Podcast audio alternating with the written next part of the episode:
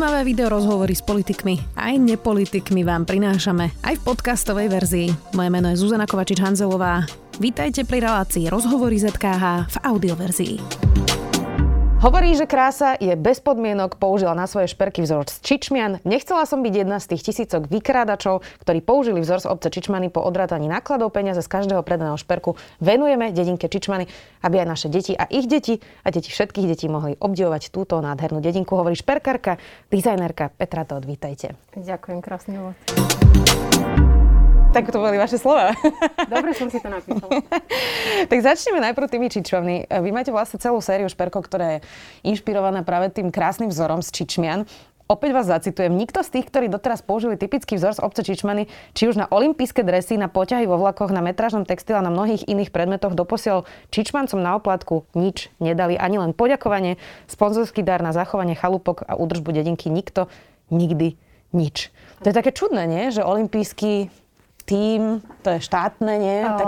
je to veľmi zaujímavé. Ja som sa práve k tejto téme dostala tak, že mi to pani starostka povedala, že na čom sú. A ona ma opravila, že raz dostali trička, nejaké triči, koľko? Trička? Áno, tak to bolo Môžu umývať okna na tých chalúbkach. že neboli príliš kvalitné. No. uh, takže to asi jediné, že dostali. A je to veľmi zvláštne, pretože Čičman je taký ten náš najslavnejší vzor, každý to spoznáva. Na rúškach to každý mal. A ja som o tomto vôbec nevedela, že oni sú v takomto stave, v akom sú.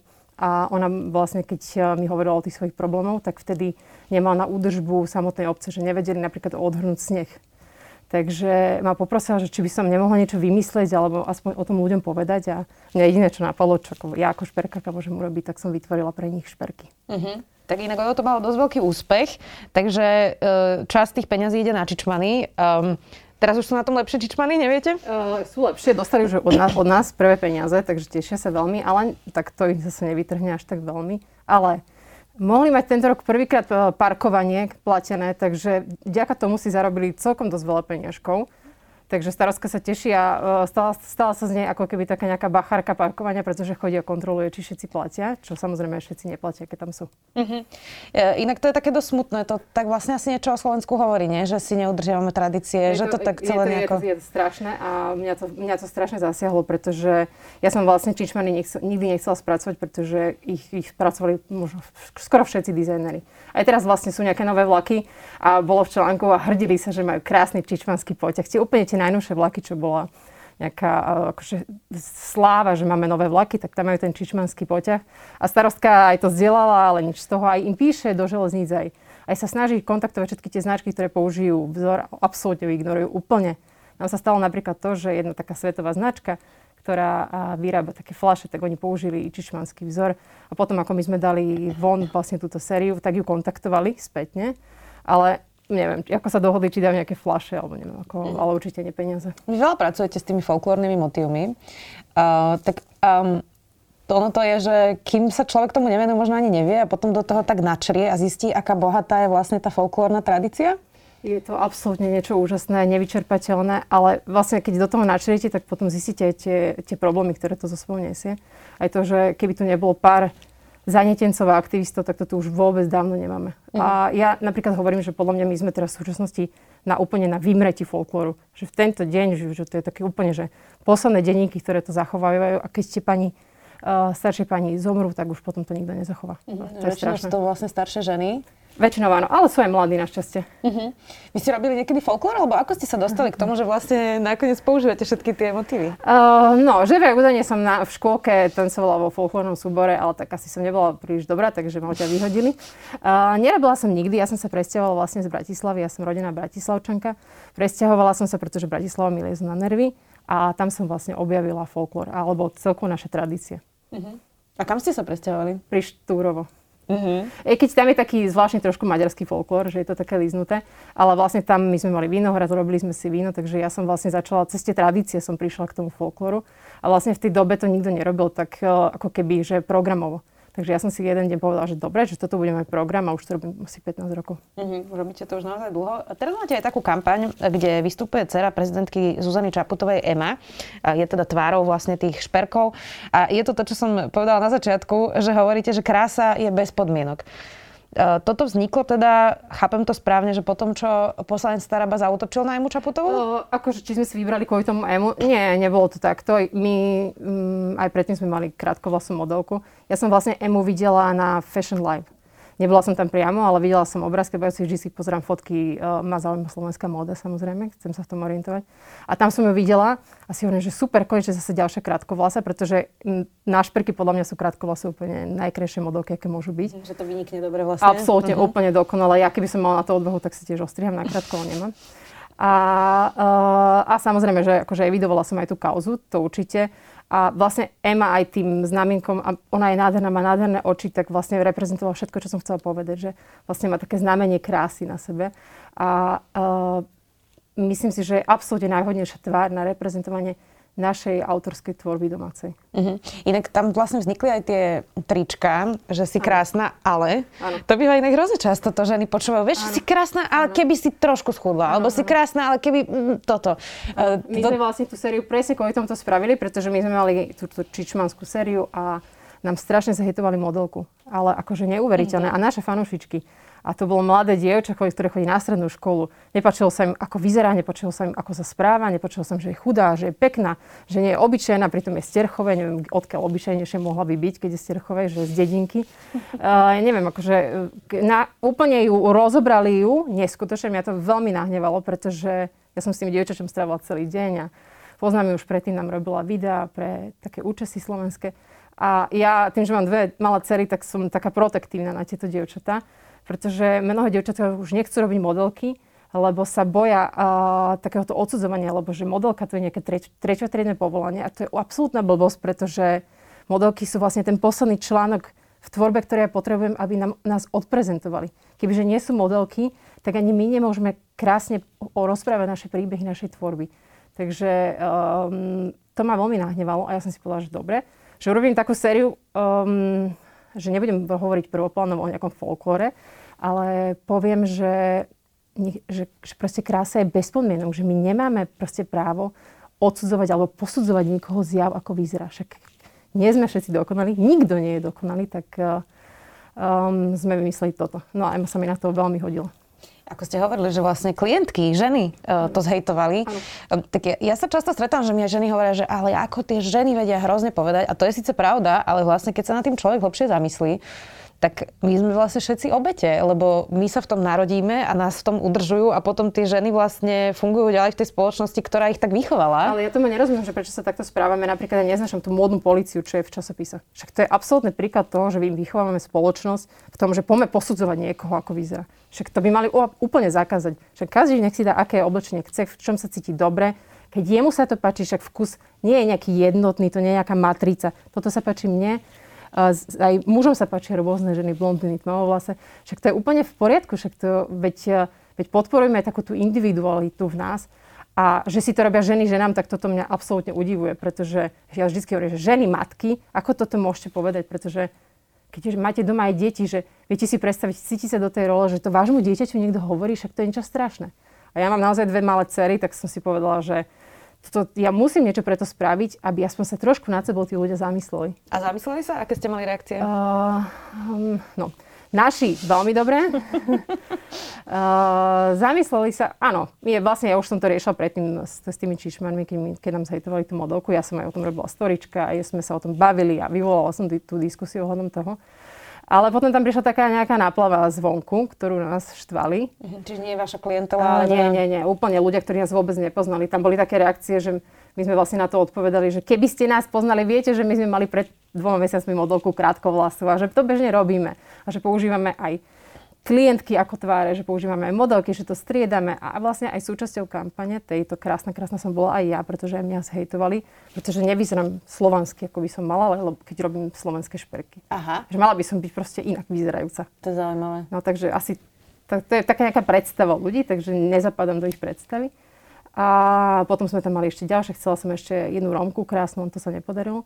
A mm, i, i, i trošku tam prišlo, veľmi takému zaujímavému momentu, že tá náplava bola taká veľmi zlá, zlá, zlá, ale my sme im začali písať, že my sme si pozreli všetky ich profily a ja som jedna bola z tých, čo som odpisovala. My si pozreli profil a sme pochválili napríklad tú ženu, ktorá začala hejtovať tú našu emu.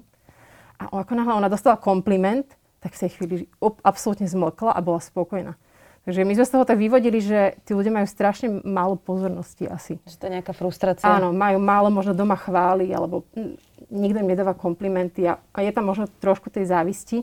Ale ako náhle dostala tá žena kompliment, v tej chvíli končila diskusia a žiadne hadky nepokračovali. Čo je veľmi zaujímavý fenomén. Uh-huh. Tak možno návod, ako reagovať na sociálnych sieťach. Um, nám sa to podarilo takýmto spôsobom uh-huh. udržať. Uh-huh. Viackrát ste spomenuli tie krátke vlasy, tak to je nejaký problém, keď má žena krátke vlasy? Ja neviem, uh, však 90% babičiek sú krátko vlasy na Slovensku. Aj moja babka má krátke vlasy, takže ja neviem, je to, pro, nie, nie, je to problém asi na nej, ale inak to asi nie je problém naše klientky sú, ja neviem. Ja, Také zvláštne. Ja sama, ako my, my, my to sami nevieme spracovať, že v čom je vlastne problém. Um, vy ste spomenuli, že máte teda niekedy aj klientky, ktoré predvádzajú vaše šperky. Teda tak ako na tým premyšľate? Lebo to objektivizo- tá objektivizácia žien uh, práve pri tých modelkách je veľmi silná. Presne ste to popísali, že teda hejtovali dokonca modelku krásnu, mladú, Stierchovej. Tak ako nad tým rozmýšľate? Ako posúvať možno to, že kto je modelka, ako vie za modelka, či má byť vychudnutá? Teraz je ten movement toho, že sú už aj plnších tvárov modelky, hoci veľmi opatrne treba povedať. Naozaj, ako teraz je veľmi zaujímavá doba, pretože napríklad teraz sa body aj chudé baby a body sa aj, aj, aj trošku pribratejšie, že e, nedá sa absolútne vyhovieť že každému. A my sme v minulosti fotili šperky na jednej modelke z Kuby, krásne tmavo, tmavú pokožku mala, vtedy to bolo bez problémov, to bolo asi 5 rokov dozadu. Teraz, keby som to spravila, tak ma roznesú. Uh-huh. Takže tá doba sa úplne ako... Čiže nes... sa to ešte vyhracuje vlastne. V, v, neskutočne je to vyhračené. Oni, oni si myslia, že majú právo hovoriť o tom, že akú modelku ja si mám vybrať. A keď robím šperky inšpirované uh, folklórom, nemám právo si vybrať modelku inej pleti. Čo je absolútne chore. Uh-huh. Takže my sme sa chvíľku tak utiahli, sme si povedali, že dobre, budeme im vyhovievať, ale už mm, sme to vzdali a budeme si robiť, svoje... čo chceme. Rozumiem, to je možno najlepšia, uh, najlepšia cesta. Ono, uh, vaše šperky sú teda dosť známe na Slovensku. Uh, mnoho umelcov, ktorí majú známe veci a nejaký vlastný dizajn sa stretáva s tým, že niekto opajcne ich dizajn, ukradne im dizajn. Je toto niečo, s čím sa stretávate? Ale jasné, často. To, to, to, ale to je podľa mňa absolútne normálne. To, bežne sa to robí vo svete Veď Picasso sa hádal s brakom, že kto vymyslel kubizmus, takže tam akože je absolútne to je úplne normálne. Teraz sa nám stal taký extrém, že nás úplne okopírovali, ale že do detailu len to urobili v zlate. A to už bolo vyhrotené na nás, takže to už sme riešili, ale to sa vyriešilo. Stáva sa to často a nerozumiem tomu, pretože keď niekto má vôľu alebo má danosť tvoriť, tak prečo nie je originálny. Takže to ale mm, mňa to baví, pretože mňa to posúva, všetky tieto, tieto veci vždy tvorcu posúvajú. Ako sa má na Slovensku žena podnikateľka s dvoma dcerami? Mm, výborne. tak ako všade vo svete. Či je to nejaký rozdiel? Neviem, neviem pýtam sa. Uh... Ja som nikdy nepodnikala, deti zatiaľ nemám, tak uh, musí to byť asi ťažké to celé dať, nie? Tak podnikanie na Slovensku vo všeobecnosti nie je úplne najľahšie. Um, ja mám teraz šťastie, že môj manžel robí byrokratické záležitosti. Keby som to mala robiť ja, tak už dávno to nerobím. To je absolútne to. Ako, toto je to, že podnikateľka, človek, ktorý trošku robí umenie, je rozdiel. Kebyže ja sa mám zaťažovať všetkými tými byrokratickými náležitosťami, tak nemôžem tvoriť. Takže v tomto je šťastie, že my sme vlastne vybudovali značku, že už môžeme mať viacero ľudí u nás, takže sa to rozdeľuje. A je to ťažké. No, je to... Uh, ale to je, ja si nemyslím, že to súvisí nejak so ženami. Celkovo podnikanie na Slovensku je, je ťažké. A počas korony to bolo ako? Asi ešte ťažšie, nie? Bolo to stresové, plné stresu samozrejme. My sme vlastne vytvorili poslednú našu kolekciu, som to nazvala, veľmi ako rozsiahlu. A sme ju chceli dať von a na, na druhý deň vlastne bol prvý prípad koronavírusu. Takže som sa pýtal ľudí, mám to dať von, nemám. A mnoho ľudí povedalo, že počkajte, kým to skončí. No tak asi doteraz by sme ho nemali, a podľa mňa, ak to vyzerá, tak ešte ďalších pár rokov by sme ho nemali vonku. Takže je to plné stresu najmä tie zmeny všelijaké, musíme byť veľmi, a, a, sa adaptovať na to, čo hovoria aj, aj teraz v pondelok vlastne vyšlo vyhlásenie, my sme si to ráno o 8 čítali, že dokedy môže byť vlastne otvorený, lebo to v ten deň vyšlo, to nám poslali. Takže veľmi nás to stresuje a my sme sa vlastne naučili za tie dva roky robiť také, že plán A, B, C a vždy podľa toho, no my predvídame, že čo by ich tam hore, tých bláznov mohlo nápadnúť. A no to predvídame dobre, ideme plán B. Takže toto je veľmi náročné. Ale samozrejme zavreli nám predanie, však to ako každému. Teraz sme chvíľku otvorení. ale nám sa celkom darí, lebo nás ľudia podporili a my máme takú, ja som strašne za to vďačná, lebo máme klientov, máme fanúšikov, ktorí nás podržali, takže nebolo to nejaké náročné, čo sa týka po finančnej stránke. Inak e, musím sa priznať, že úplne každý, kto tu sedí z podnikateľov, učiteľov, a teraz môžeme menovať úplne všetkých, tak všetci hovoria, že dobre, treba robiť rozhodnutie, ale že potrebovali by sme vedieť ako nejakú predvídateľnosť, niečo, na čo sa pripraviť, uh, plán na tri mesiace. Uh, to je, je to až šialené, že všetci to opakujete dokola tak. a my sa tu stále točíme v tom, že v pondelok vyhláška, v piatok ale, ale, toto. Áno, asi nás nikto nepočúva, lebo ja, ja normálne neustále hovorím, že títo ľudia, čo sú tam hore, tak oni v živote nerobili nejaký manažment nejakej firmy, pretože to nie je len tak, že, že, že vy sa ráno zobudíte a je nová vyhláška. Však tam treba, my u nás musíme 30 ľudí manažovať, my musíme manažovať výrobu všetko, tak ako to, to sa nedá, že z hodiny na hodinu to, to my napríklad, keď robíme sériu, že dnes ju začnem kresliť, tak to trvá pol až 3 roka, kým ju vyrobím. A to je celý proces absolútny až do, te, do toho finále. A meniť sa takto je, je, je neskutočne stresujúce. Hmm. Čo je na tom procese, ktorý teraz hovoríte, že trvá až pol roka pri tom šperku, keď to máte teda v hlave, dáte to na papier? Čo je na tom najzložitejšie? Uh, tak to sú také Um, asi, asi my keď vyrobíme taký uh, práve prvý prototyp, tak vtedy tá, sa to sam veľmi na tom mení, lebo nie vždy sú tie prototypy nositeľné. Takže pri šperku musí byť taký ten ako absolútne, že prvá vec, čo musí byť šperk je nositeľný. Dobre, to by sa umelci možno so mňou priečili, že sú takí tí umeleckí šperkári. Sú aj nenositeľné veci, ktoré sa predávajú. Uh, ale, sú, ale sú aj šperky, sa robia ako také malé sochy a mm. objekty, to je v pohode. Ale u nás je to, že aby to ženy naozaj vedeli nosiť, čiže my to testujeme, my to testujeme 2-3 mesiace. Teraz mám na sebe vlastne veci, ktoré nie sú predaj, uh-huh. lebo ich testujem, takže uh-huh. som v testovacom móde tu. Práve. Dobre, a testujete, či sa to zachytáva áno, a tak? Zachytáva, no, také praktické veci. Áno, absolútne praktické. Takže to je také najťažšie, vychytať také tie chyby a tým, že my vlastne každý mesiac uh, ukazujeme nové, vytvárame nové produkty, tak uh, toho testovania je veľa a toho menej, menej na tom je veľa. Uh-huh. Pozerajú sa na vás niektorí šperkári cez prsty, že ste možno taký mainstream, keď to tak nazvem? Určite áno, škodná som určite. Škodná? určite. Prečo? Pozdravujem. uh, tak. Že je to komerčné, alebo čo je tá mm, výčitka? Áno, určite. Neviem, ja sa s nimi nestretávam, takže neviem, ale typujem, že určite takí tí z VŠVU ma až tak nemajú radi. Určite je to komerčné, som úspešná, takže oni nevždy sa vedia uživiť tým, čo vyštudovali, čo je škoda, Uh, a ja vlastne sa živím tým, čo som nevyštudovala. Takže. Ako ste sa k tomu vlastne vôbec dostali? Ja som to robila od, úplne od maličko, od 6 rokov. My sme nemali až tak veľa peňazí doma, takže ja som chcela, a keď som sa chcela trošku odlišiť, tak som si robila šperky. Uh-huh. Čiže úplne od malička ste od si vyrábali. Áno, áno. Uh-huh. A, a nikdy ste to nechceli študovať? Ale samozrejme mňa neprijali na VŠVU, takže chcela. To bol môj sen, to bolo absolútne som sa na to fokusovala, to bolo úplne moja budúcnosť. A ako náhle ma neprijali, tak som, uh, mi hovorili, že treba sa tam ďalší rok hlásiť, ďalší. A ja som si povedala v tej chvíli, ak ma neprijali, že ja nebudem strácať čas. Uh-huh. Myslíte si, že vaša cesta by bola iná, keby ste tam určite, boli áno. na tej škole? Určite, určite by som bola ovplyvnená, pretože oni tam majú také nejaké, nejaké, nejaké jak to nazvať, také umelecké prostredie prílišné. A uh, to ovplyvňuje aj tú tvorbu a, a vlastne oni sú si veľmi podobní tou tvorbou, ako tvoria aj keď idete na prieskum na VŠVU, tak sú tie veci absolútne rovnaké všetky a je za tým možno ako keby nejaký silnejší príbeh ako samotný produkt. Uh-huh, uh-huh. Rozumiem, že sú všetci vlastne ovplyvnení možno nejakým dominantným profesorom alebo tak. Áno, áno. Ja som, dáva smer. Ja som sa prečítala, že vaše šperky sa predávajú aj v Austrálii. Áno. to sa tam ako dostalo? Uh, tak my posielame do celého sveta, takže Globalizmus, nie? Čiže Slováci v Austrálii si to kupujú? Uh, nie len, nie len. Už, už nás kupujú aj zahraniční. Neviem, nejakým spôsobom sa to tam šíri do sveta. Našťastie to neriešim ja. Ja, ja riešim, ja, moja, moja aktivita je vymýšľať uh, tie príbehy a vymýšľať uh, ten dizajn, takže toto už riešia iní. No ale expandujete ako vedome do takýchto trhov, alebo sa to stane vždy nejako organicky? Uh, my by sme radi vedome. Uh, ťažké to je, ale organicky to je to organické. Nejak sa to šíri. Uh-huh. My sme boli vlastne, nás, nás prezentovali v zahraničných časopisoch, takých tých slavnejších. Uh, v jeden čas si nás vlastne chytilo veľa časopisov naraz, to bola taká nejaká vlna, uh, že nás objavili a vlastne aj od toho sa to možno... My sme boli aj na, v Paríži na Volterhu, kým nebola korona, sme tam chceli ísť každý rok, každoročne, takže takýmto spôsobom. Uh-huh. Postupne krok za krokom. Uh-huh. Aké máte plány na ďalší rok? Bude zase nejaká nová kolekcia? Dúfam, že osobné, osobné oddychovať, čo sa nikdy nestane. Uh, áno, samozrejme, v januári začíname prvou, druhou, vo februári ideme tak ďalej. Uh-huh. Uh, také malinké série. Uh-huh. My sme trošku prispôsobili eh, ten dizajn vlastne na tejto dobe, takže robíme menšie náušnice, lebo a ženy sú väčšinou doma. Ja sa čudujem vlastne, prečo kúpujú naše šperky, keď sú doma v teplákoch.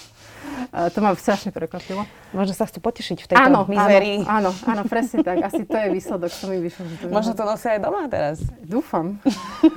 takže nové uh, kolekcie, máte nejaký plán expandovať? Alebo ja neviem, že keď to robíte ano. 15 rokov, ešte vás to baví? Nie vždy. Nevždy. Veľmi ma ubijajú tie medziludské vzťahy teraz a, a naozaj mám také krízové momenty. Akože polarizovaná spoločnosť, myslíte vo mm, všeobecnosti? Mm, áno, to správanie tých ľudí. Ale aj naše klientky, aj keď sú naše dlhoročné klientky, tak niekedy im zašibe a píše veľmi veľké hlúposti. A keď ja občas sa to ku mne dostane, čo sa snažia všetci, aby som to ku mne nedostával, ale ja si nájdem cestu k tomu, uh, tak ma to tak veľmi ubíja, frustruje. Takže, no, baví. Ako kedy. A čo to je za typ hejtu, že klientky vám píšu? To by ma zaujímalo. Oni sa správajú uh, ako trojročné deti. Ja keď, od, odkedy mám deti, tak ja vidím strašnú akože, podobnosť so správaním dospelých ľudí. A také, také, také, také, že všetko je okolo mňa, že ja som tu jediný človek na svete, okolo mňa sa všetci točte, že ja som sklamaná, že jej neprišiel kuriér so šperkom. Ona je sklamaná, my za to nemôžeme, ale ona je sklamaná. Ja už som sa rozhodla, že raz urobím taký náhradený, že som sklamaná, budem to tým ľuďom posielať. Naozaj. Alebo toto je tak časté slovo, ako dobre, to je tisíc, z tisíc to možno dve, ale to najviac boli, také tieto, tieto sklamania, lebo my ich nechceme sklamať, my chceme robiť radosť, to je účel našej tvorby. A vedia byť také naozaj, že, že, že v tejto chvíli, ona to potrebuje v tejto chvíli, teraz hneď, naozaj, ak vidím svoju trojročnú dceru, tak to je to isté správanie, len tá žena má už deti. A, a no hejt, nie je to úplne akože taký prvoplánový hejt, že by nás, nám želali smrť, ale vedia byť veľmi zlé a veľmi sebecké. Mm-hmm. A ja sa snažím práve vždy, prosím vás, myslíte na tom, že za tým je vždy nejaký človek, že my sme tam tým, že my tam nie sme roboti, ktorí môžete nadávať, naozaj nejaký nadávajú. Uh-huh. Inak toto veľa ľudí hovorí, že vlastne v tých službách to je najťažšie, pretože ako sa k sebe navzájom správame. A teraz hovorím, že predavačky, uh-huh. lekári to hovoria teraz najnovšie, uh-huh. majú SBS-ku niektorí na pohotovosti, to je dosť šialené. Čiže uh, cítite nám sa to? to? Stalo, nám sa to stalo, samozrejme. My sme napríklad dali banner s tou emou k nám do predania a ľudia chodili okolo, No, úplne, babi naše predavačky neverili, že to môže byť akože reálne. My, my sme mysleli, že to je len tam za, tým, za tou klavesnicou, ale akože normálne, až akože, že to neopluli, no mali respirátory, to môže to, to je ešte dobrý prípad, že mali respirátory. Niektorí aj nemajú. Á, nemajú, áno. Nemajú. Um, takže cítite to vlastne už potom aj na ulici. Toto inak hovoril uh, Martin Milan Šimečka, že ten facebookový hejt ako by sa už ano, začal normálne diať. Tam sme to pocitili teraz vlastne prvýkrát s tou emou, keď sme ju nafotili, že naozaj, že my sme si mysleli, že to zostane na tom Facebooku a nie, už to išlo aj do reálne. A v Bratislave, čo je zaujímavé. Neolutovali ste to? Nie, v žiadnom prípade Ema absolútne reprezentuje všetko, čo som chcela povedať. Takže tam netrebalo žiadne slova. Vlastne k nej sme ani nič nepísali. Proste je krásna, bez ale, vybavená. Je inak zaujímavé, že 17-ročná dievča a niekto má pocit, že sa na ne musí vyvršiť. Um, že prečo? Ja tomu nerozumiem. Že, a hlavne, ako, však, však je to, nie že dieťa, dobre, 17-ročná, že skoro žena, ale veď, veď majú doma aj vlastné deti a, a však by sme sa mali správať tak, ako sa, ak chceme, aby sa k nám správali. Tak ja neviem, že prečo to potrebujú. Ale oni sami nevedia. My, my sme potom argumentovali, že čo vám vadí, krátke vlasy? Však 90% starších dám má krátke vlasy. No dobre, ale a oni normálne, oni sa tak hápkajú, že oni sami nevedia. To je, to je nejaké, že ja som nastavený na hejde, ja budem hejter, to, je, to tam to končí. Tak vám držím palce do ďalšieho roku. Ďakujem. Menej hejtu, menej byrokracie, Ďakujem. viac predvídateľnosti. Ďakujem, že Ďakujem. ste si našli čas. Šperkárka, dizajnerka Petra to. Ďakujem pekne. Počúvali ste podcastovú verziu relácie Rozhovory ZKH. Už tradične nás nájdete na streamovacích službách, vo vašich domácich asistentoch, na Sme.sk, v sekcii Sme video a samozrejme aj na našom YouTube kanáli Denníka Sme. Ďakujeme. Chcete vedieť, kde baranie masť pochuťka? Čo vám treba na zdolanie 7000 a ako spraviť zo stráženia mačky vytúženú dovolenku? Odpovede aj na tieto otázky nájdete v novej sérii cestovateľského Všesvet podcastu. Nájdete ho každý útorok vo všetkých podcastových aplikáciách, na YouTube či na stránke Zme.sk. S Týnou Paholik Hamárovou a Lukášom Onderčaninom.